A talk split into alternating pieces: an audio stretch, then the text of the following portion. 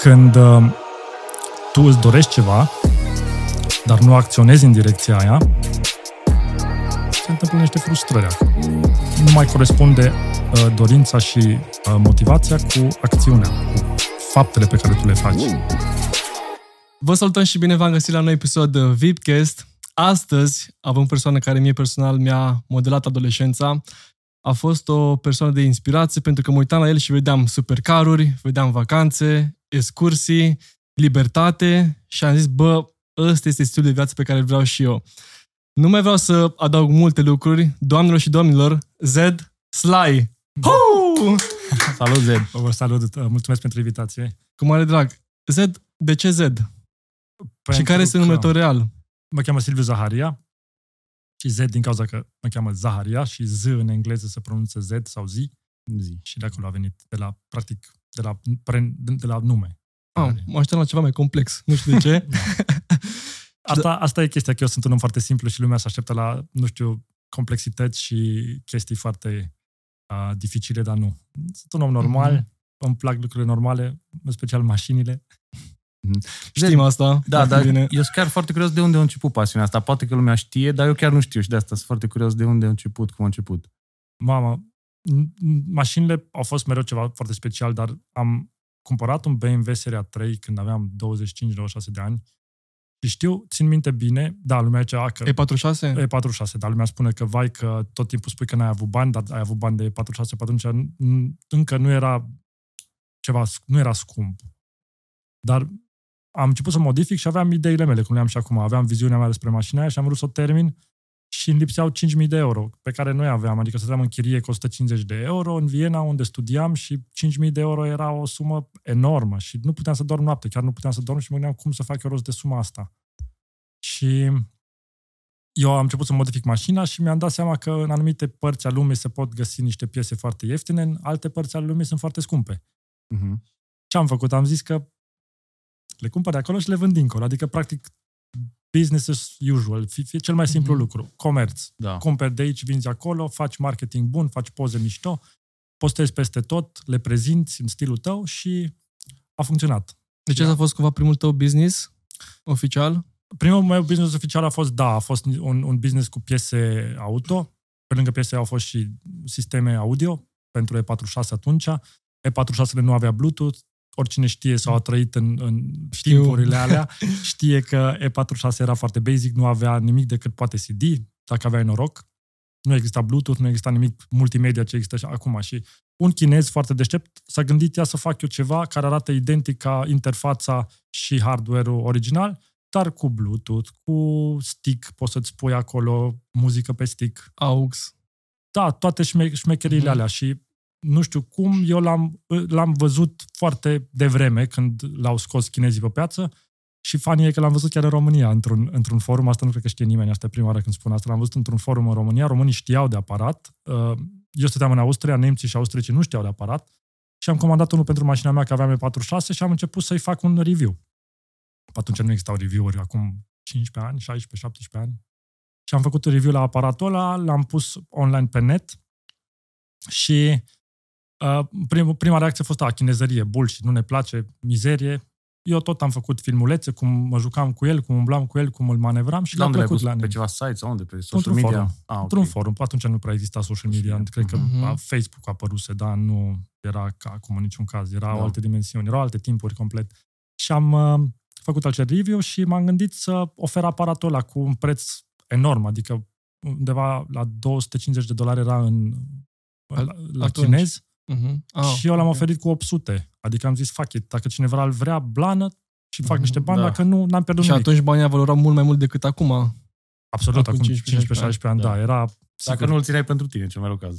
Bine, oricum îl aveam ăla, ăla al meu, dar nu cumpărasem, l-am cumpărat pe ăla al meu. Adică eu am cumpărat aparatul ăla pentru mine, pentru că mi s-a părut da. marfă și am zis că, bine, așa sunt eu. Asta este, asta este antreprenorul, omul care ține ochii deschiși pentru oportunități. Și ăsta e un exemplu perfect pentru un om care uh, își dorește și nu doarme sau doar visează. Face, acționează, orice ar fi, ține ochii deschiși, mă uit în stânga, ok, nu nimic, mă uit în dreapta, văd acolo o oportunitate și lucrez în direcția aia. Și am zis, uh-huh. ok, uh, nu puteam să-mi permit să cumpăr aparate ca să le vând, am zis, cum pot să fac bani, sau să vând aparatele astea fără să le am. Am zis în următorul fel, am organizat un grup buy, am zis dacă voi adunați 50 de persoane aici în forum da, ce... și cumpărați 50 de aparate, vă dau aparatul cu 550 de euro, nu cu 800. Bam, în trei zile am adunat 50 de persoane, am făcut facturi pro formă, le-am luat banii, am cumpărat aparatele în China, bineînțeles mai mult de 50, am cumpărat, poți să-ți faci calcul, nu mai știu câte erau, 70-80, Mhm. le-am vândut și pe alea și după aia am cumpărat și am vândut câteva mii în total și așa am făcut o Primii imensitate bani? de bani, da, Mhm. Prin care ți-ai modificat și mașina ulterior. clar. Am De ce terminat BMW? totul. Z. Pentru că e cea mai mișto mașină, care pentru mine, deci asta, asta e motivul. Eu sunt de e acord cu tine. mișto. și dacă îți place un brand, are, are chestiile lui, așa, nu știu, cel puțin a început cu E46 atunci când mă- mi-aduc aminte, visam la ea, am zis, mamă, mașina asta. Îmi plăcea mereu să cheamă Hofmeister Knick, chestia aia de la geamul din spate, care Da. este tipică pentru BMW. E, asta au făcut-o ei de când există BMW și mi se pare forma aia de cupe așa cea mai, cea mai minunată Mhm. chestie. Exact. Ține cont că eu la 18 ani, visul meu, uh, ca și prima mașină a fost pisicuța și am avut o pisicuță din 91, E36. Te înțeleg. Da, uh, lumea poate zice că sunt cocalar, dar mie chiar mi-a plăcut. Adică motor aspirat, tracțiune spate, cu 2000 la 6 în linie. da, și acum am văzut că ai rămas pe BMW. Bine, și pe alte mașini, dar ți-a luat acum recent, recent un, în ultimele luni, un M3. Mhm. Ești mulțumit de el? Foarte mulțumit de el. Și de ce? Sunt curios de ce M3 și un M4. Că știu că M3 Sau e sedan. Pe M8 am avut. Da? Da. Și problema la M8 a fost mereu, am, da, am avut M8. Am avut, Greu? Sau care am avut E46, am avut E92, am avut X5, F15, am avut M5, am avut M8, am avut M4, am avut M3, le-am avut pe toate. Mhm. Și am avut M4 și de-aia n-am vrut M4 pentru că am avut și de-aia n-am vrut nici M5 pentru că am avut. Toată lumea m-a întrebat de ce nu M4. În M8 nu ai loc în spate deloc. Deci dacă tu Deloc, stai, da. dacă tu stai și conduci normal în poziția ta de condus normal, în spate să rămân Da, știu, știu. Eu am un Deci seria știu. 8, n-am M8 și deci de asta știi, știu. Exact, și asta a fost Da. motivul. Pentru că nu poți să iei pe nimeni cu tine. Adică e o mașină imensă în care n-ai loc. Eu ți-a luat un, nu știu, un Jeep, un GL, ceva mai mare, un X6, Păi, sau nu-ți plac? Nu-i nu-mi, de pla- pasionați. nu-mi place X6, nu-mi place Mercedes. Am avut Mercedes, am avut trei Mercedes-uri și niciunul nu m-a satisfăcut. Nu ți-a niciunul, plăcut, nu? nu? Dar chiar AMG-ul GTR, știu că Da. ăla roșu pe care, pe care l-aveai și Nu? Și nu m-a era satisfăcut. foarte puternic, asta știu. Ce nu ți-a plăcut la el? Nimic. Nimic? nu știu, nu este o mașină... Nu pot să spun că e o mașină proastă pentru că aș vorbi pentru toată lumea. Pentru mine nu este o mașină care mă satisface. Mhm. de cumva e un feeling. Da, mai mult la, decât mai ales la orice. condus. Eu sunt un om care conduce foarte mult. Lambo are 80.000 de kilometri și GT3 are 5.000 acum, cu toate că aproape nu l-am condus și totuși are mulți kilometri. Mhm. Eu sunt omul care conduce mașina și pentru mine handling-ul este în, uh, pe primul loc. La, și, la fel ca, de, de aia și, să spunem așa, de aia și mi se pare Porsche, toate că eu nu am fost niciodată fan Porsche, niciodată nu, Știu. nu am aspirat să am un Porsche, n-am visat la un Porsche, dar este, bă, frate, cea mai tare mașină la, la condus. E- e- Handling-wise este absolut top. Mhm. Handling și confort, cum e? Confort nu are. Nu are. Ce a confort. Ah, ok. Who the, who the fuck needs confort? Cui trebuie confort dacă, Mai ales la un dacă ai așa supercar. un handling? Da, e, e agresiv, nu? Știi care e motor uh, aspirat? Nu e agresiv deloc. Ideea e că nu e agresiv și nu e o mașină rapidă. Mhm. nu se compară cu Lambo, deci Lambo și GT3 sunt două mașini total diferite, deci nu are nicio treabă una cu alta. Una are four-wheel drive, adică are tracțiune Care? integrală, Lambo Lambo, ah, are ok. compresor, e un V10, e rapidă, nu e bună pe handling, nu e bună pe curbe, dar face orice. Adică dacă te dai cu un super fast, o mașină de jumătate de milion de euro, îl faci praf. Dacă te dai Mhm. cu absolut, aproape orice, cu, cu presorul ăla în spate, îl faci praf. Dar în curbe și când e vorba să stăpânești mașina, să faci niște drifturi, power slides, să conduci ca lumea, să mergi, GT3-ul. Porsche, Porsche, Mhm. top. Aștept GT3 RS? Uh, nu, pentru că mie îmi place să călătoresc cu mașinile și îmi place să merg mult cu ele, cum am făcut și cu Lambo. Am fost uh, cu Alina acum 2 ani, nu? Vara, vara trecută, acum 2 ani, am fost șase săptămâni, am călătorit doar cu Lambo, cu o geantă care încape în portbagaj, atât, că mai mult loc nu ai. Da. Și îți dai seama, două persoane, șase săptămâni cu o singură geantă Da. Mhm. și vreau să ajung acolo că GT3 RS pentru mine nu este opțiune, pentru că aia e doar pentru track. Nu, Track, nu, exact. fa- nu are nimic Mhm. altceva. Deci pentru stradă e pur și simplu too Are much. și centurile în... uh, Alea le-am și eu, patru. nu-i problemă. Da, Da, la- alea le-am ah. și eu, numai că nu Dar și-au, oricum nu le folosești nu și-au zilnic, rostul. Da, e aiurea. În primul rând distrug scaunul, eu sunt foarte maniac cu interioarele, pentru la mine nu are Mhm. voie să existe zgrieturi sau alte chestii, dar nici, nici nu prea are nimeni voie să urce în ele. Mhm. Corect. La Lambo am văzut că ai făcut interiorul roșu. L-ai Da. făcut pe comandă?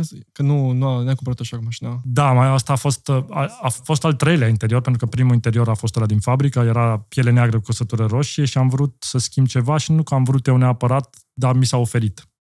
Mhm. Mi s-a oferit de la o firmă din Germania, a zis, hai să-ți facem interiorul, facem ceva exact cum vrei tu, pe comandă, frumos, custom. Păi frate, și-au dat așa un greș. Deci au dat așa un greș. A fost totul alcantara neagră, tot așa cu căsătură roșie, Mhm. numai că un pic mai delicat, îmbrăcate anumite chestii din plastic în carbon mat și la început au început să a început să se exfolieze carbonul de pe piesele de plastic. După aia a No. început să, să se desprindă alcantara, nu era lipită bine, îmi venea plafonul în jos și am zis, păi fraților, sincer, cu mine, eu nu o să spun nimănui asta. În România pot să spun că oricum nu face Uite-vă nicio în gură, diferență. cum ai zis. Da. Și am zis, băi, dacă faceți asta cu un client și află, voi închideți coșmelița, frate. Nu o să mai vină nimeni să vă facă un interior Mhm. la voi. Și s-a rugat un an de zile de mine să-l facă din nou și am zis, bă, tu nu mai pui mâna pe mașina mea, îmi pare foarte rău. Mhm. Ai Oricum avut a- ocazie, gata. Da, Da, odată. exact. mai. Și s-a rugat atât de mult de mine că am zis, bine mă, hai, ia-o. Și au făcut-o impecabil. Deci cum este acum, este absolut A, deci tot ei au făcut-o top. acum. Cum A, e. Tot ei, dar au făcut-o la alt nivel. Adică, nu știu, în anul ăla ce-au, cum au reușit să învețe, să facă ce nu știau înainte, dar au făcut-o absolut top. Mașina Mhm. este genială, mai ales la interior. Super. Mai ai întrebări de mașini? Chiar vreau să mă duc în altă direcție, că știu că ești cu mașinile. Acum, să Uh, scoatem. Aș mai avea niște Hai! între, întrebări. Um, Eu am o singură întrebare, dacă Hai. tot e de mașini. De ce nu ți iei mașini decapotabile? Cabrio, Spider. A, am avut, am avut. da? ai avut da, care? am avut. Z4 am avut când... Da, am uitat de el, da, și pe ăla l-am avut. Și? Top, da, numai că, nu știu, mie, mi, mi se pare și mi s-a părut mereu că îi strică forma. Mie îmi place forma aia de cupe, de aia am și zis și la început. Bun, dar și experiența vara, când te duci cu decapotat. Da, dar câte zile ai vara? U- Uite, eu am cabrio și de asta zic. Undeva la, eu zic că undeva la 6-7 luni ai de vară, Da? în București cel puțin. Da, pe uite, funny thing is că următoarea mașină era posibil să fie un cabrio. Da. Da? Poate, nu știu. Vrei să ne spui mai multe despre Nu. următoarea mașină? Nu. Nu. Momentan nu. nu. Bun, am văzut că pe, printre toate aceste supercaruri și mașini mișto, ai și un N9. Mhm, da. De unde pasiunea asta pentru vechituri? N-am avut-o niciodată, am dezvoltat-o pentru că mereu au fost anumite persoane care ziceau că, bă, că tu cu mașinile tale, ia, vreau să văd și eu cum ar fi o mașină modificată de tine, una veche. Uh-huh. Și am zis, da, Uh-huh. am făcut-o pe asta. A, cumva din motivația pe care ai, ai luat-o de la hateri? Hateri. Eu așa mă motivez în general. Deci spun sincer, Când tot, cineva zice că nu Da. poți. Da. tot succesul pe care l-am am reușit să-l, să-l am în ultimii 15 ani a fost din cauza asta. Am menționat la un moment dat BMW Club România, forumul pe care am care m-a ajutat foarte mult, de fapt, m-a ajutat cel mai mult, de fapt, să, să fac bani, pentru că ei mi-au spus mereu că nu o să reușesc, pentru că jantele mele sunt niște chinezării ordinare, Mhm. că oricum uh, jantele mele performante sunt mizerii. Și am zis, da, bine, hai să vedem, mai vorbim mai târziu. Și cam asta a fost. Uh-huh. Spune că nu pot și o, să, o să-ți fac, orice ar fi. Și mă, mă transform, nu știu, am așa o ambiție și se pare că o am de la tatăl meu, că până acum n-am știut, dar tata e la fel. Din păcate, tata s-a îmbolnăvit, a avut un AVC și omul mai e ambițios ca omul ăla nu am văzut, deci el nu mai putea să mai meargă, nu putea să mai miște nimic partea dreaptă. Și acum, dacă vă arăt, face genoflexiuni după 2 ani jumate. Bun. E ceva. Da. Și ambiția Ambiție. asta a fost ambiția. Mhm. Dacă îmi spui că nu pot, o iau efectiv razna, mă transform în robot și Mhm. ți-o fac robotic Z- până, până iese. De ce crezi că există hateri? Este foarte simplu. Când uh, tu îți dorești ceva, dar nu acționezi în direcția aia, se întâmplă niște frustrări acolo. Adică nu mai corespunde uh, dorința și uh, motivația cu acțiunea, cu faptele pe care tu le faci. Și devii un pic neputincios și te retragi undeva în interiorul tău și vezi că nu ești în stare de prea multe. Și acolo vine frustrarea, mai ales când vezi pe alții care au, care au reușit, care îi vezi că se plimbă, cumpără mașini, tu te frustrezi și de acolo vine toată chestia asta. Din Da. Da, asta, neputință. asta am spus că e mult mai ușor să zici de ăla că îi... Dacă mi-a plăcut ideea. Uh, e mult mai ușor să zici de celălalt, adică nu, e foarte greu să accepti faptul că, bun, ca, ca să ajung la succes, eu trebuie să mă schimb. Și atunci Absolut. e mult mai ușor să zici, bă, ăla e de căcat și atunci tu nu mai trebuie să faci nimic. Cumva. Și Și e mult mai ușor să dai vina pe celălalt și să zici, bă, da, ești de Da. 2 lei, ești asta, pentru că tu... Da. Da, e ușor. Da. E ușor să dai vina pe altcineva decât pe tine. Și Exact. cum ai spus tu, ai zis ceva foarte important și fundamental când este vorba de succes, schimbarea, pentru că noi primim în principiu ce suntem și atragem Da. exact ce suntem. Noi nu trebuie să alergăm după succes pentru că noi îl atragem oricum. Și de aia lumea care nu are succes nu are, pentru că asta atrag. Asta sunt ei, asta este valoarea lor pentru societate și doar atâta merită. Pentru că Așa e. dacă vrei mai mult, trebuie, Așa e. să, bineînțeles, să te schimbi, să faci mai mult și să oferi serviciul tău sau valoarea ta pe piață. Valoare. Așa zic și eu, nu Da. atragi ceea ce vrei, atragi ceea ce ești. Și atunci, cu cât devii Absolut. mai bun și oferi mai multă valoare, inevitabil valoarea îți să vine înapoi, să replică. Bravo. Exact. Atât de Exact. simplu. Și Da. asta și în business, și în relații, și cu familia, și o, în orice. În orice. Și- Bine, mai sunt și Da. cazuri de oameni că când atragi, mai sunt și cazuri de oameni care nu sunt ceea ce par și slavă Domnului și noi am avut Aha. în business nostru așa. Sunt curios dacă tu ai avut anumite persoane de genul care te-au dezamăgit de-a lungul timpului. Nu mai. Nu mai. Nu De-aia, mai? de-aia noi am avut o discuție înainte de podcast și am menționat că, din punctul meu de vedere, dacă vrei să ai un prieten, cumpărăți câine. da. și am avut foarte multe dezamăgiri. Poate sunt și eu de vină, bineînțeles, nimeni nu este fără vină. Sunt convins, dar nu... Uh, Eu sunt un om cu principii și Mhm. foarte corect. Iubita mea știe cel mai bine. Mi-a fost, mi-a fost foarte greu să și m- rezist, practic, um, societății române, pentru că am trăit 30 de ani în Austria și când m-am întors înapoi am fost prada number one pentru țepele românești, pentru că nu, nu eram obișnuit, nu, ș- nu, Da. le, nu știam. Și când Mhm. eu mă întâlnesc cu o persoană, îl iau cu tabula rasa, blank, de la Da. zero. Pentru mine nu e nici rău, nici bun, nu sunt nici suspicios, doar îl iau ca... Cum se prezintă persoana Exact. respectivă. Și știți și voi cum este în România și... Da. E, foarte De ce ți-ai dificil. pe avut parte în România? De toate țepele posibile care le Ține poți măcar două, ca să nu zic patru, cinci. trădat de prieteni care, pe care am ajutat și am fost alături de ei când, au, când a fost bine, când a fost rău și lucrat cu companii care doar s-au folosit de imaginea mea ca să se ridice și ei pe partea de online, până la înșelat de uh, persoanele cel mai aproape, da. mai Da. apropiate. Da. Oricum, asta e cea mai mare durere, când cineva din interior, că știi că e vorba chestia aia, că cineva din exterior nu prea poate să-ți facă rău cumva, că îl vezi, îl anticipezi, ok, te doare, dar nu e atât de rău ca cineva în care ai încredere și i-ai dat loialitatea ta și după aia observi că îți bagă cuțitul pe la Absolut. spate. Ăla e cel mai dureros. Absolut. Asta doare Nu cel mai există- mult. Cel mai tare doare asta. Da. Da. Da. Rezonez cu ceea ce zici. Absolut. Dar Mhm. asta este, eu cred că este ceva global, nu este neapărat ceva românesc, numai că aici procentul este foarte mare. Fiecare trage cumva numai pentru el, frustrările sunt foarte mari despre care am vorbit mai devreme și Da, Um, pentru că, na, până la, până la, urmă suntem la țară, baza, baza țării este cumva o bază săracă. Venim recent din comunism, multe traume, multă sărăcie, știm bine cu toții și de asta cumva se reflectă, eu zic că și acum și de-abia de la generația asta încolo ușor, ușor o să scăpăm de azi, să ne însușim mindset-ul ăsta că, bă, eu Mindset-ul. sunt responsabil, nu societatea, nu uh, prietenii, Era nu familia. și adevărul că pe vremea comunismului asta era norma, cumva statul, dacă era să fim toți egale. Și dădeam vina toți pe stat. Sau- Adică nu prea era cineva care să se ridice foarte agresiv. crezi că lângă- din, asta, e, asta e motivul de ce lumea nu vrea să preia responsabilitate? Și crede că mereu altcineva e de vină, că statul e de vină, că conjunctura e de vină, că vecinul e de vină, că bunica e de vină, numai eu nu. Eu nu cred. Bine, realitatea este că, da, doar tu ești de vină. Eu știu asta, dar Aia oamenii zic. ca și mindset, cum l-au format, pentru că au trăit foarte mult în comunism, eu cred că de asta. Adică ei tot timpul, sau cel puțin am văzut la mine în familie. Eu, eu zic ce, ce am văzut eu. Uh, Cel mai mare numitorul comun, cel mai des văzut, a fost faptul că bogații au contracte cu statul, uh, bogații, sau uh, au ceva de genul cu ochi, uh, banii, banii sunt ochiul dracului și nu e bine Mhm. să vrei mult, că te schimbă ca așa, dar cel mai mult ăla au făcut contracte cu statul. Asta e. Sau că bogații fură. Sau că bogații fură. Da, astea sunt cele mai des întâlnite în România. Ce, ce am auzit eu. Asta este acel, e aceeași frustrare care, despre care am vorbit mai devreme. Nu e nimic altceva. Că, da, e adevărat, sigur, în România se fură, dar credem că se fură și în Austria, poate mai mult, se fură și în alte Da. țări. Asta e doar scuza Uh-huh. Ca să nu fac nimic. Ca să nu Da. faci nimic. Da, exact. Nu neapărat ca să nu faci nimic, scuza pentru că nu poți să faci nimic sau nu vrei să faci nimic, pentru că nu vrei să te schimbi, pentru că nu poți să te schimbi, pentru că este greu.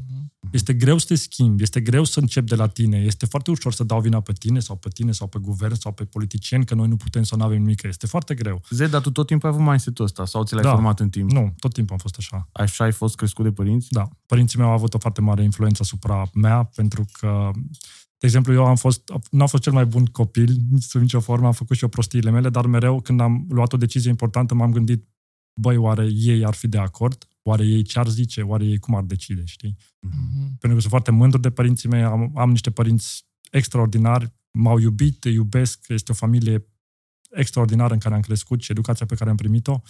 Uh, Părinții mei au fost mereu foarte corecți, au zis, au zis, mama, eu nu pot cum să înșel, cum să fur, mai bine tai o mână. Deci așa am fost crescut. Da. Dar Și tu ai fost crescut în România? nu, Hai să ne întorci un pic. Chiar sunt curios, care e povestea? Eu am plecat la șapte ani în, uh, în Austria, în, înainte să încep școala. Părinții mei uh, au plecat în vizită la o mătușă de, de a mamei mele, pentru că ea stătea în Viena și a invitat acolo. Uh-huh.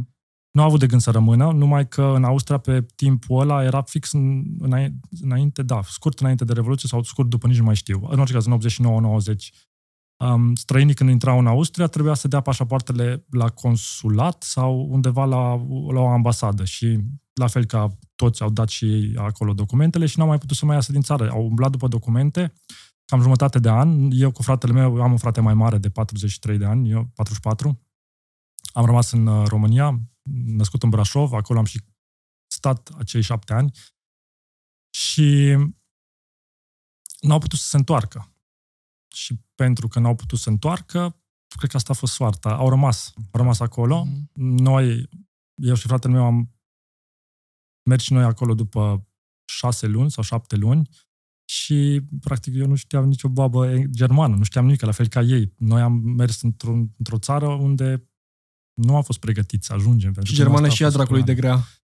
E Gen, greu. cel puțin așa Da. pare când o auzi. E- Depinde, când, o, când o înveți la șapte ani, dacă o înveți la șapte ani, nu, Asta nu, da. nici nu mai aduc aminte. Știu numai că dintr-o dată vorbeam germană și mama s-a trezit dintr-o dată că vorbește germană.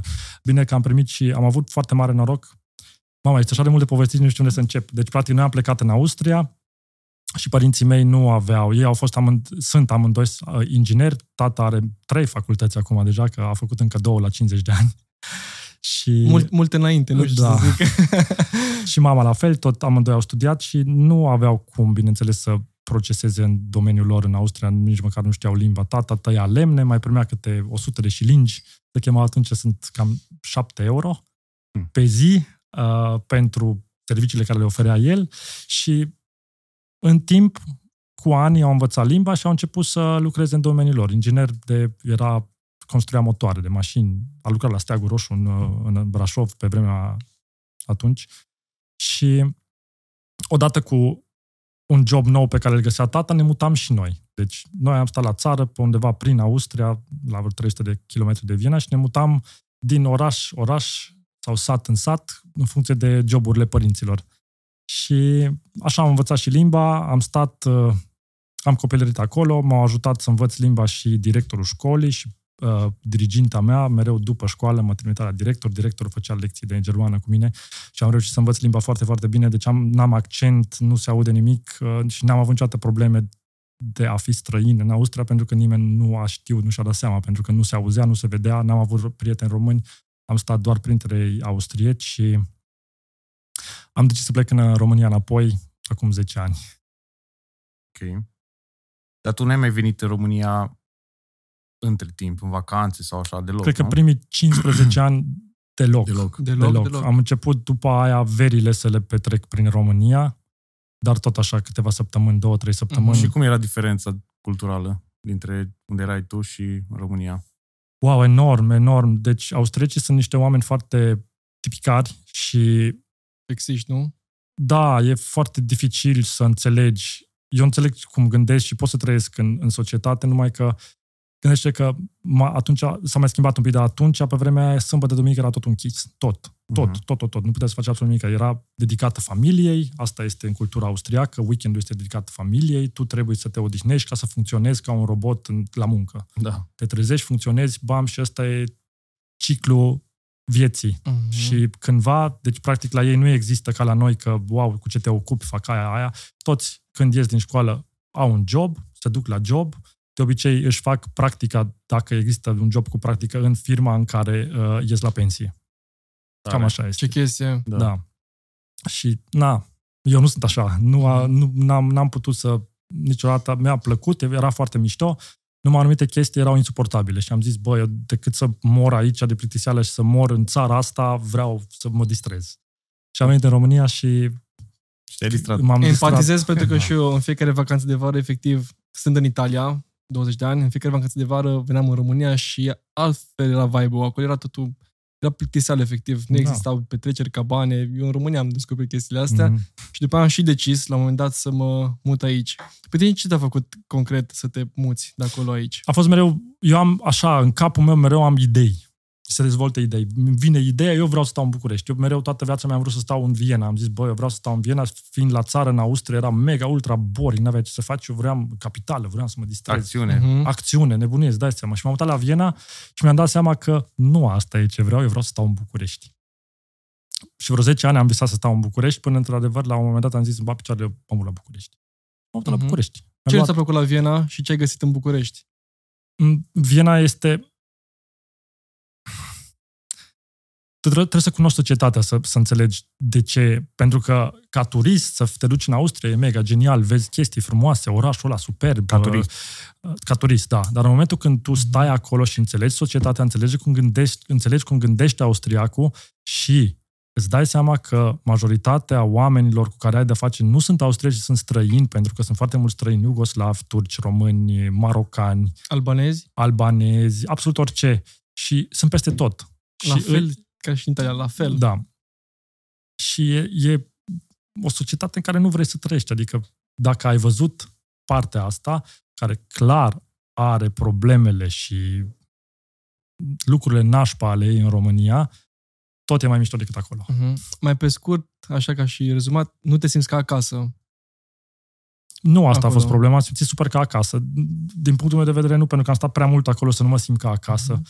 Dar... Voi, voi aventură, voi ceva nou, da, voi ceva... da, era boring. Da, mișcare, era, da, era știu, boring. mișcare. Punct. Nu, nu era și ai boring. venit în bilet de avion în România și cum a fost?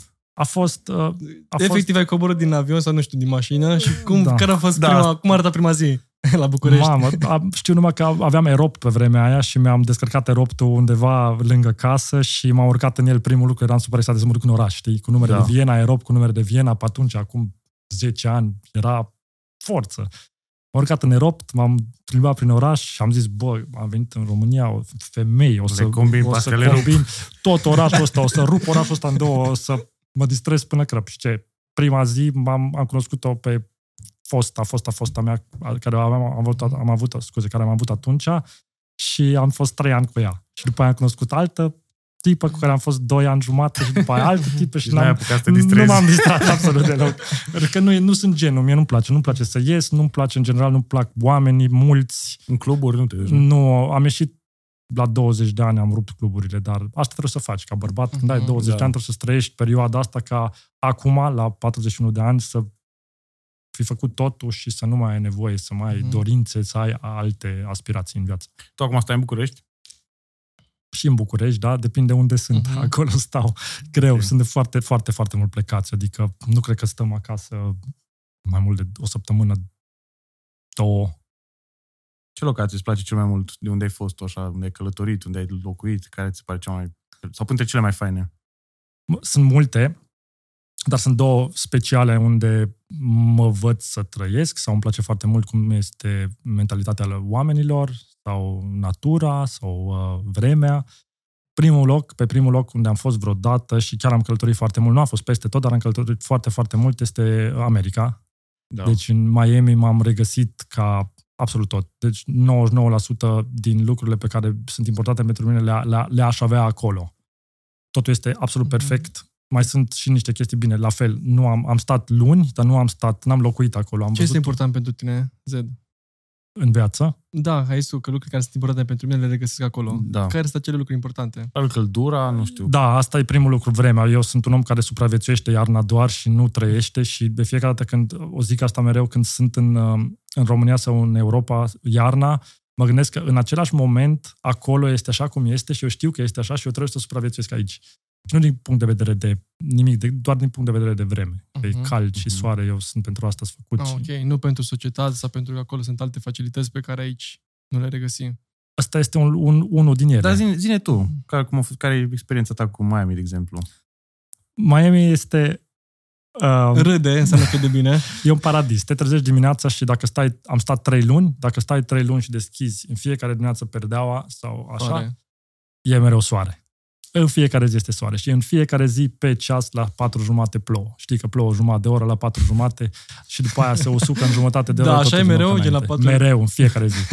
Nu știu că Ce trăiești tare. în paradis și te trezești în fiecare zi și ai soare și te duci afară și te duci, faci jogging, alergi și toată lumea care te vede îți zâmbește, te, te salută și toată lumea e bine dispusă, mereu. Uh-huh. Mhm. Și foarte mișto. Vezi numai mașini fără număr pe față, cu folii pe parbriz, cu folii pe geamurile din Din față, față, tunate, modificate. LED-uri pe sub ele. LED-uri pe sub ele, paradisul meu. Deci dacă Da. este pur și simplu paradisul meu. Toate chestiile care, pe care n-ai voie să le faci aici, ai voie să le faci acolo. Bineînțeles, există și reguli, trebuie să te comporți, poliția e... E mult mai exigentă. Da, e, sunt sigur multe dezavantaje. Dar acum noi- noi vorbim de Avantajul. avantajele, Da. da. lucrurile care îmi plac. Și mâncarea e diferită. Găsești, există un magazin, se cheamă Fresh Market și există niște lucruri care nici măcar nu știam că există pe planeta asta. Le cumperi. Fructe ceva, nu? Da. Sau nebunii. Și nu numai, chestii preparate, mișto, wow, wow chestii wow. Mhm. Ce tare. Foarte Mm-hmm. tare. Foarte tare. Și nu numai, lumina, deci ai, te, te trezești acolo, ai o lumină, este inimaginabil. Te uiți și zici că e Photoshop, te uiți și nu e, este ireal. Da, probabil că e sentimentul ăla de vară, soare. Și când vrei să te muți? Ți-ai făcut planurile, vrei să te muți acolo? Da, am făcut planurile deja, sunt, uh, totul este în progres și cu firma și probabil, nu știu încă, nu, nu vreau să spun încă o dată, dar noi, noi știm deja, dar o să anunțăm în timp, Mhm. mai durez. Mhm. Deci vrei să pleci. Da. Mhm. Da. Acolo vrei să-ți faci și copii, presupun, Mm, să-ți Da, stabilești n-ar fi familia. rău. Ideea este că nu aș vrea să stau neapărat mereu acolo. Mi-ar, mi-ar plăcea să am un mix. Cel mai frumos în viață este când ai... Da, și să călătorești constant. De ce să Mi-ar plăcea rămâi? să stau, de exemplu, vara în România sau în Austria sau în Europa, indiferent Eu unde. cred că l-am dat să te saturi de România. Am feeling-ul ăsta. Nu știu, poate, da. Poate. Nu, nu pot să spun acum încă nimic. Probabil că pentru deja te-ai săturat. Da. Nu m-am săturat de țară, când m-am săturat De de, de oameni. atitudinea Nu. oamenilor. Mhm. Atitudinea oamenilor, pentru că pun mereu rău în față, sunt foarte pesimiști, văd totul numai din punctul de vedere al... uh, Deci, din punct de vedere negativ. Deci, dacă cineva are bani, imediat el trebuie să fie furat. Dacă cineva arată bine, uh, nu știu, există mereu o, o prejudecată. Mhm. O pun în față. Și zici că chestia asta, asta nu există în străinătate. Cel puțin nu am văzut. Adică am mers Mm. pe stradă și am avut mașini mișto și lumea nu m-a costat am sap sau am mers prin Miami pe stradă și mi s-a cerut un autograf. Asta a fost cel mai tare lucru Tare, din viața da. mea. ever. Și lumea are altă atitudine. Mhm. Ai avut experiențe rele, de exemplu, cu oamenii live? Să, nu știu, să te înjure cineva, să-ți facă ceva, să te... Da, și numai, și funny că tot un român a fost. Și nici măcar n-a fost în România, a fost în Austria. Mergeam cu mașina la un eveniment foarte încet și cineva m-a înjurat în română, un român. Dar asta nu se întâmplă. Pe des. drum? Da, Sau- pe, pe, pe stradă, da. Da. Mhm. Văzându-ți că aveai numere de România, Știa cine sunt. știa cine ești. Da. Bun, că tot am vorbit de, de dări cu, în România și așa mai departe, care sunt trei lecții pe care acum pe care le-ai învățat din aceste lucruri și a- acum le aplici în viața ta? Lecții, Da. Da. trust no one, adică să n-ai încredere în absolut nimeni. Asta e Mhm. primul lucru și cel mai important este o lecție care a, a durut foarte tare este să um, nici nu știu cum să mă exprim. Zic cum îți vine. Da. Cum îți vine. Clar să, să nu ai încredere în nimeni. Nu știu, asta am zis și mai devreme. Da. Da. Trust no one. Da. Da. Nu ai încredere în nimeni. Eu am Mhm. și eu de acord cu regula asta, dar uh, totuși trust no one decât în momentul în care el să arată. Adică gen, ok, nu am încredere în tine, dar îți dau ocazia să arăți din ce ești făcut.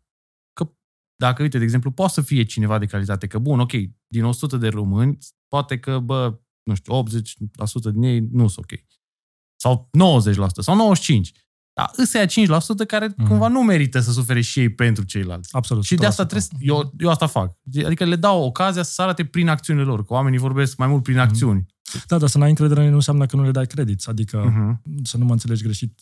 Să nu-ți Poți să-i crezi dai așteptări, șansa. presupun. Poți să Crezi te, așa? să te păzești, trebuie cumva să Sau să nu te, tu te referi să nu te împrietenești cu ei, să nu devii friendly? Da. Sau să rămâi așa mai la poți să nivel de devii- business? Da, poți să devii friendly, să ții un pic mai la depărtare, Mai să la nu-i lași depărtare. așa aproape. Eu, Mhm. eu uh, Alina știe mereu, uh, mi se pare funny că tot ce spun aici uh, poate fi confirmat. Eu sunt persoana care dădeam prea repede, prea mult Prea credit mult. la oricine, Da. pentru că eu așa am fost obișnuit. Da. În, socie- în societatea în care eu am crescut, așa era. Erau, bineînțeles, și acolo oameni nașpa, dar procentul mic, adică nici nu, nici nu simțeai că se mai întâmpla, că e Mhm. câte unul nașpa, dar aici 99% direct pe Da. interesul care îl are, când și-a atins interesul, pa, direct pf, te Mhm. taie.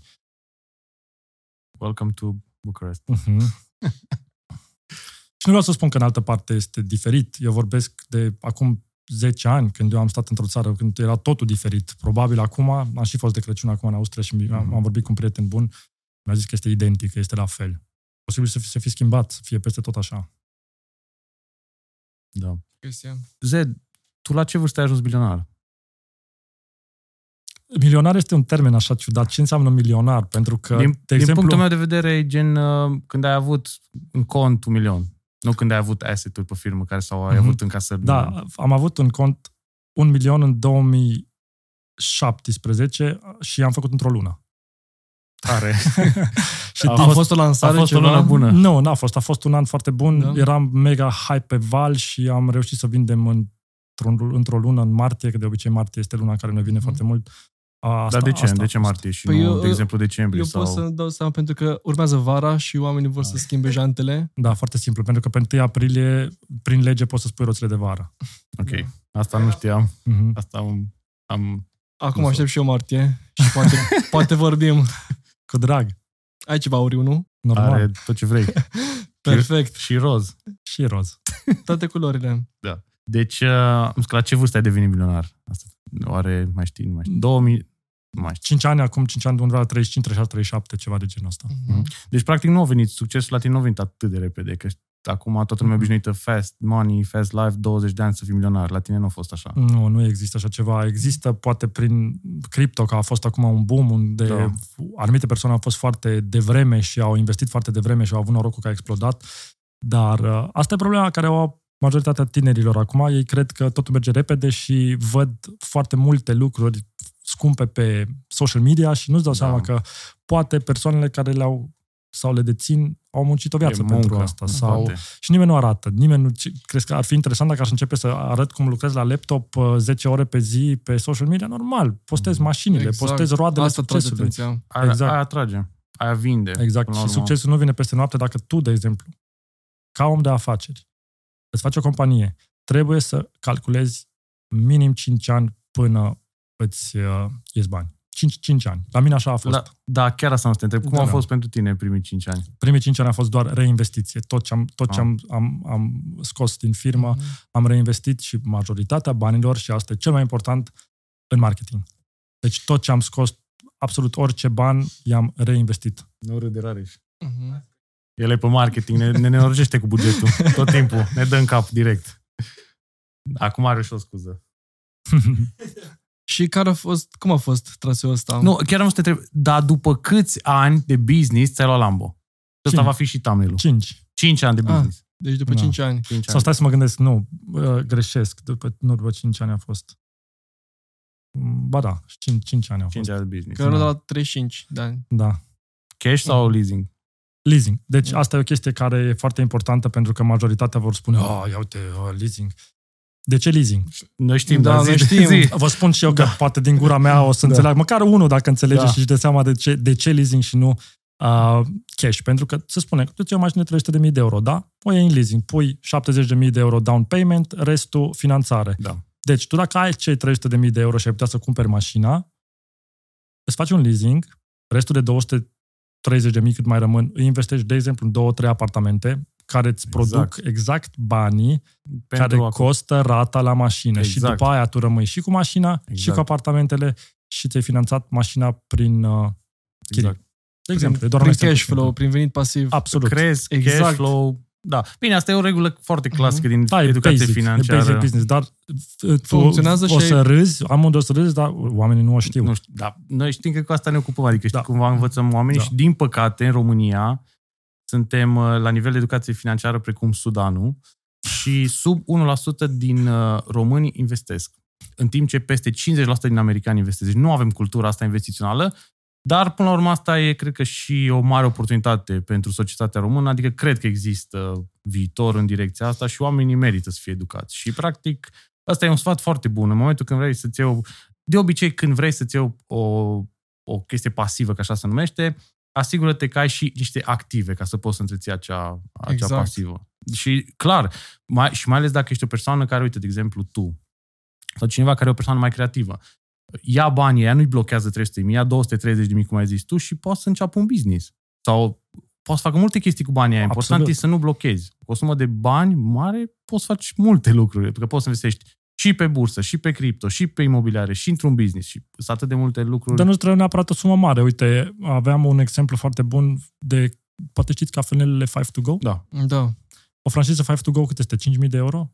Nici nu știu, ceva de Mm, nu genul. știu. Nu știu, nu știu. Nu știu. Și Dar găsești. 15. 15.000. 15. Uh-huh. Nu mi se pare o sumă, mi se pare o sumă decentă cu care poți să-ți creezi un venit relativ uh, ok din suma respectivă, Da. dacă îți Mhm. faci. Nu? Și chiar dacă, să zicem, dai greș cu un astfel de business, până la urmă îți garantez că vei avea un know-how pe care l-ai învățat acolo, adică ceva tot Experiența. înveți.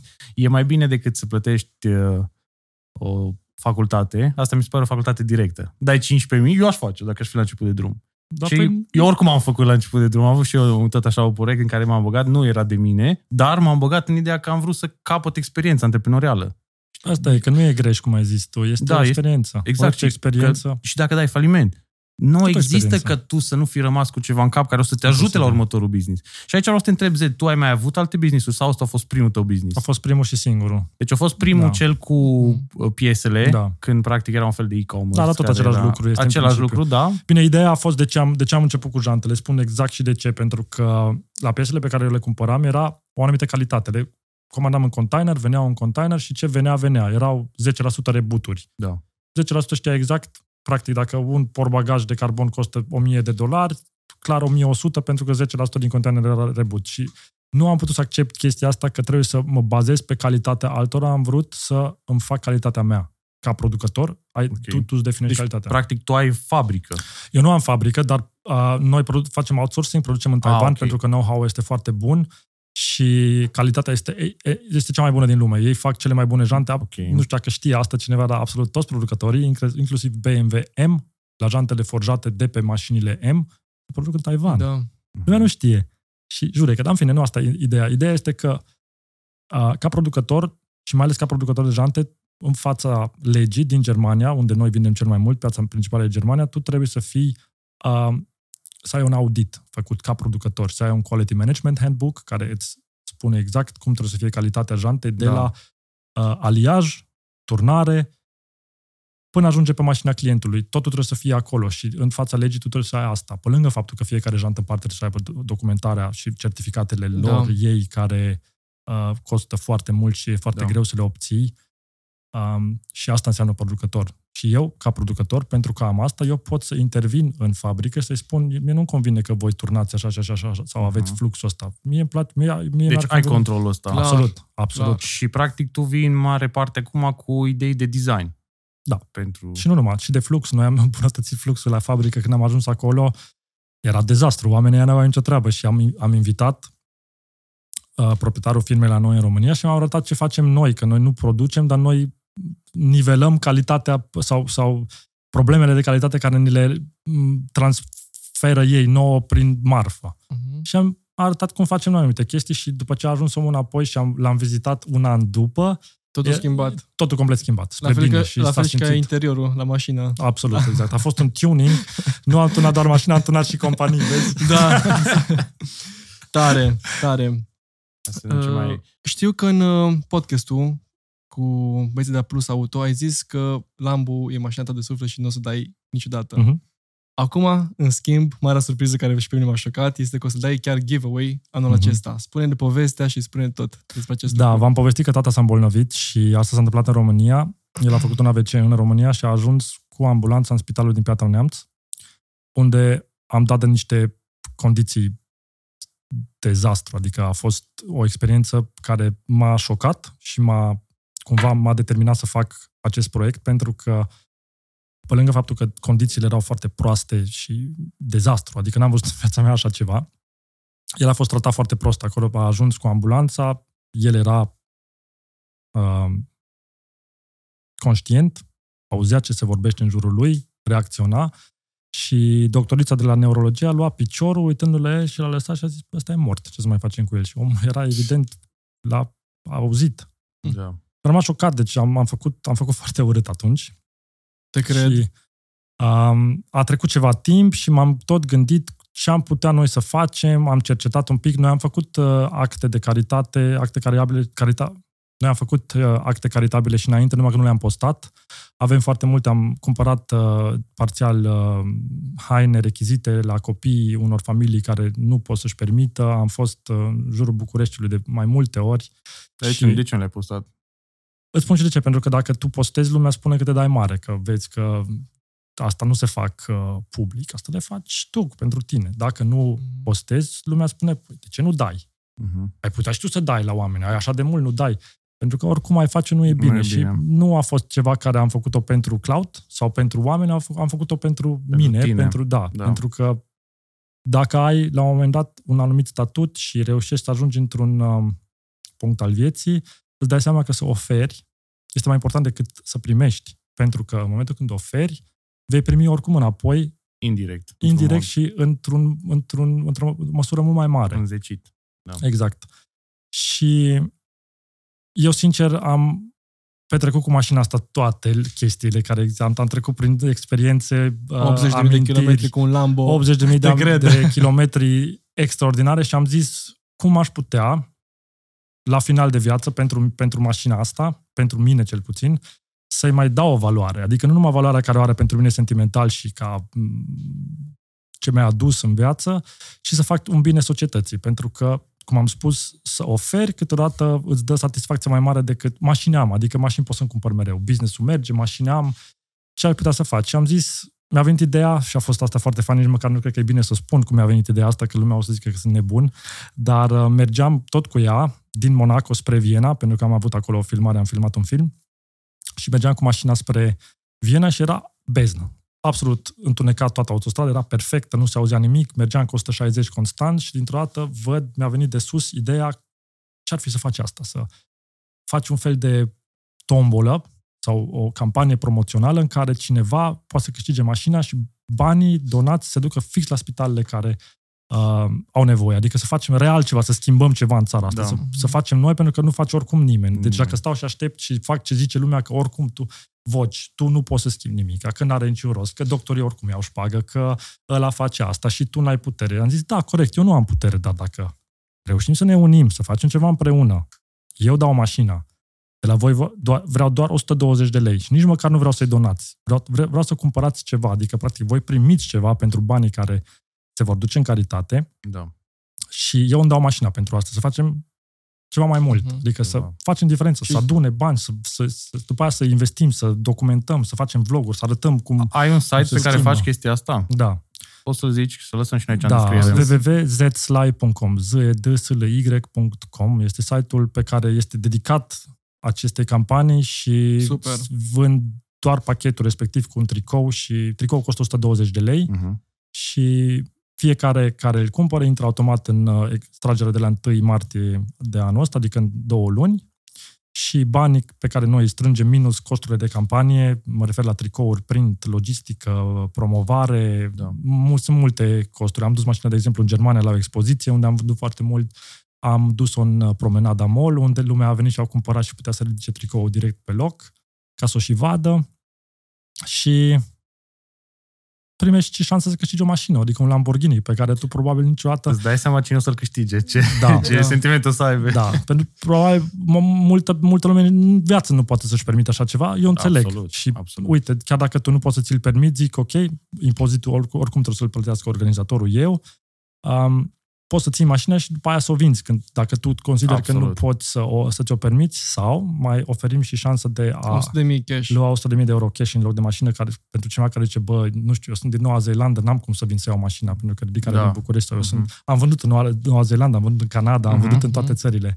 și poate să aleagă și o sumă considerabilă de cash cu care poate să facă un business sau să-și îndeplinească un vis, să călătorească orice vrea el. Mi se pare una dintre cele mai bune campanii și chiar vă încurajez să intrați acum pe site și să luați tricouri și voi. Să... Și mesajul foarte important de pe tricou, Da, f- mesajul este unul foarte pozitiv și mesajul pe care m-a îndrumat pe mine, first you learn, then you remove the L, adică mai întâi înveți, apoi câștigi. Tare. Și Îl ai și acum în bio, pe, pe da, Insta. da, ăla e, Stalkerul. da, știi, Păi na, de la fan. 15 ani. Chiar Hai m-a- zi povestea sau ai zis-o? Cu, cum era el? Uh, Nu, nu, a n-ai zis, zis-o. a zis uh, în intro, cumva, de foarte... Eu oricum sunt pasă de mașini de când sunt mic, de când jucam Need for Speed pe, pe laptop pe atunci și îți dai seama că m-am tot interesat de persoane care aveau BMW-uri în România, îmi plăceau pisicuțele pe atunci și așa mai departe. Și am dat de Z, nu știu, random, foarte random. Pe atunci mi se pare că îmi făcusem Instagram-ul și avea un Golf 6, mi se pare, GTI. Da. Golf 6 GTI. Mhm. Acum mult timp. Nici nu mai știu, sincer, când a fost. A fost înainte de M4, știu că... Da, în fine, cine avea Golf 6 atunci GTI era șmecher. Era și ediția 35, era foarte mișto, că Ed- scaunele din interior. R35, nu? Nu, era Sau e- ediție, ediție 35. ED35, da, Mhm. era o ediție specială. Și după aceea l-a și M4 și am zis, bă, asta e... Și mai ales că mergeai cu M4 modificat, aveai perne, uh, ja, suspensiile pe perne și mergeai și Monaco și parcă acolo și cu colantul, șmecher, auriu, cu jante. Deci el a zis, bă, să-mi bag piciorul. Dacă reușesc în viața asta să-mi iau un M4, eu sunt mulțumit. Și acum am M4, F82 și Z, na, eu pot, vreau să-ți mulțumesc sincer pentru toată această motivație pe care am luat la tine cumva indirect prin acțiunile tale. Am fost genul de persoană care n-a fost hateră și din contră m-am lăsat uh, ambiționat de succesul tău și uite că se poate, sincer, dacă nu blamezi oamenii care fac bani, dacă nu blamezi persoane care au succes și tu poți să ai succes, asta e clar. Știu că sunt sirăpos, dar chiar zic lucrurile astea din suflet. Și chiar... Pentru că așa este. este Mă o, per- bucur ești o foarte persoană mult. care a înțeles mesajul. Poate și că am trăit în Italia, nu știu. nu, probabil că și... contribui. Da. contribuie. Dar cred că să ai, mai, mindset-ul ăsta îl ai sau, îl, sau nu îl ai. Deci e greu să Bine, eu cred dezvolți. că Exact. tu, eu, eu îl cunosc pe Darian și, și pe mine, adică și eu. Noi ne-am format mai tu. Da. Tu, tu, ai, tu ai avut noroc Te-ai cumva, că avut. ți-a dau părinții și așa și a fost super bine. Mm. Eu am fost, noi am fost alt cumva. Am Da. fost, noi am fost haterii ăia, care te înjură pe Serios? tine, noi eram, da. Păi atunci spune-ne tu care era driverul tău să fii hater. Chiar, chiar sunt interesat. driverul e exact ăsta, că nu poți, că dacă recunoști că ești un om de 2 lei și că trebuie să iei acțiune, stai, stai să, să explic bine. Deci, dacă când ești tu acolo jos, if... Nu să zic. Gândește-te, take, take your time, gândește-te. Trebuie să fie un Zine răzvan răspuns. din suflet, că Nu. oricum ideea Zi așa cum e. Bă, ideea e că e Da. foarte multe traume, asta e adevărul, că nu poți să fii un om josnic decât dacă ai trecut prin foarte mult, știi? Și atunci ai auzit tot timpul că nu ești potrivit, că nu ești acceptat, că nu ești, n-ai bani să faci aia, că nu, nu, că nu, nu, nu, nu, tot- nu se poate, știi? Și atunci mindset-ul tău, când privești lumea, este că nu, nu poate ca omul ăla să fi făcut ceva corect. Nu poate, pentru că e, e, e departe de realitatea ta, știi? Dacă tu ai fost tot timpul ținut în in a box, știi? Foarte greu să vezi ce e în afara boxului. Mhm. Și asta e, cumva, prefer să zici, bă, e de căcat, că dacă zici că nu e de căcat, că ăla a făcut că a muncit corect, asta înseamnă că stai, că da, eu sunt de căcat. Că atunci. recunoști, da. să recunoști și atunci, existența, practic, da. este împotriva mecanismului meu de apărare a ego-ului meu. Practic, eu Mhm. trebuie să-mi omor ego. Și la mine schimbarea și la, și la oricine, primul lucru când vrei să te schimbi, când vine vorba de maestru, este să recunoști. Bă, chiar sunt de căcat. Mhm. Trebuie să accept că după aia poți să construiesc. Mhm. Dacă nu Și accept... vezi, de-aia este atât de greu. Tu câte persoane crezi că recunosc către ei însuși Da. că e de Nimeni, căcat? Pentru că fiecare se pune pe Da, un pedestal. Eu sunt cel mai șmecher, eu sunt Da, cel pe mai n-ai tare, cum, pe n-ai ce? cum să zici, bă, eu sunt, sunt varză. Da. Trebuie să fac ceva, trebuie să schimb ceva și problema nu este să recunoști, de-abia atunci începe adevăr, da. Da. adevăratul calvar, că trebuie să schimbi ceva și schimbarea aia este fundamentală, tu trebuie să te schimbi de la bază, complet pe tine da. și să acționezi, nu numai așa. Trebuie să-ți iei din zona de confort, este ceva inimaginabil Da. de greu. și schimbarea cel puțin inițial, pe am început, mi-am luat toate cărțile din lume, Napoleon Hill și Robert Kiyosaki și James Allen și tot, tot ca să-mi schimb mindset-ul, doar să gândesc bine. A funcționat. A funcționat, dar a fost mult a fost multă muncă, știi? Multă Proactiv. muncă cu și și acum, subconștientul. știi, cumva subconștientul meu că rădăcinile alea din trecut, alea oricum îți rămân. E Sunt foarte acolo, greu, nu? da, le simți. E vocea aia acolo care îți mai E. spune una de, câte una. mult, de multe ori par, parcă vine, Bine. să fiu iar hater, știi? Mhm. Dar nu, zic, bă, nu, nu, că, na, nu mai... Bine, e și umbra care cumva te și motivează să tragi. E Tare. umbră. E umbră, dar uh, dacă e ce am ce am mai învățat în viață, oricum, cred că toți oamenii avem ceea ce se numește umbră, ceea ce Jung numește umbra. În fine, e o parte a personalității noastre, de obicei frustrările din copilărie și lucruri de genul. Și 99,9% din oameni uh, folosesc umbra aia într-un mod foarte haotic. De fapt, umbra îi folosește pe în sensul că dau cu hate, uh, uh, vor să facă rău altor persoane, sunt foarte egoiști, uh, înșală, lucruri de genul. Consider că toți avem umbra în noi, dar putem să facem ceea ce foarte puțin fac și anume să folosim umbra asta în avantajul nou, în avantajul nostru, să fim creativi. Și din ce am studiat de-a lungul timpului, uh, Da Vinci, Lincoln, Gandhi, toți au avut o astfel de umbră, fa- poate unii din ei chiar foarte puternică. De exemplu, acum ce vine super random, Gandhi, care e liderul spiritual al lumii, la un dat a vrut să se sinucidă. Uh-huh. Și în momentul în care și-au conștientizat umbra și-au folosit-o în munca lor, au devenit genii. Și asta cumva ce să fac și eu. Eu recunosc că sunt o persoană flawed, Mhm. adică clar. Eu te înțeleg multe, perfect ce zici. Da, dar dacă for- reușești să folosești chestia aia în, în ceva constructiv, o să iasă ceva incredibil. Absolut. Bravo. Asta Bravo. sfătuiesc, da, asta sfătuiesc cumva pe toți. Ești un exemplu. Și tu ești un exemplu. Uh-huh. Pentru că, cum ai spus tu, eu am avut mindset-ul ăsta mereu pentru că am trăit într-o familie sănătoasă, într-o societate sănătoasă, dar tu nu. Tu ai reușit să scapi dintr-o capcană, tu ai fost undeva prins și Da. da. ai, ai acționat, ai făcut ceva. Și știi care e chestia? Ce m-a salvat? Tot internetul. Tot am văzut oameni care, până la urmă, adică am reușit să mă detașez de ego-ul meu și am văzut oameni care voiam să ajung ca și ei. Cine te-a inspirat? Ah, Era o persoană, Că bine, el știm. Uh, idolul meu cel mai mare, să zic așa, în viață cu cine chiar îmi doresc din suflet să fac un podcast și nu sper să ajung vreodată, e Robert Greene. Nu știu dacă ai auzit. Uh-huh. Are cărțile The 48 Laws of Power, The Laws of Human Nature. Uh, mi-am conturat toată viața cumva pe ceea ce am învățat acolo. Mi se pare că de fiecare dată când citesc orice carte de la el, găsesc altceva. E ca, bine, acum nu că n-am studiat, dar cum e analogia cu Biblia, că citești și regăsești alte lucruri. Crezi că ai fi reușit să ajungi la nivelul ăsta fără cărțile alea? Nu, Nu? Nu, nu. Sau poate ar fi durat mai mult? Sau nu? nu cred. nici la mine Îți nu. spun pentru nu că- cred, nu cred. Vezi? Și asta vreau să spun eu. Asta încerc să le spun oamenilor, indiferent dacă pe TikTok, unde este foarte haos, foarte mult haos, sau cu cine vorbesc privat, să citească, frate, pentru Da. că este un shortcut și o economie de timp enormă să înveți din greșelile Da, altuia, să stai exact. și să citești ce a greșit ăla și tu să nu le faci decât să mergi prin viață orb, să nu știi ce stânga în când Exact. așa de multe persoane care au succes în viață Succes.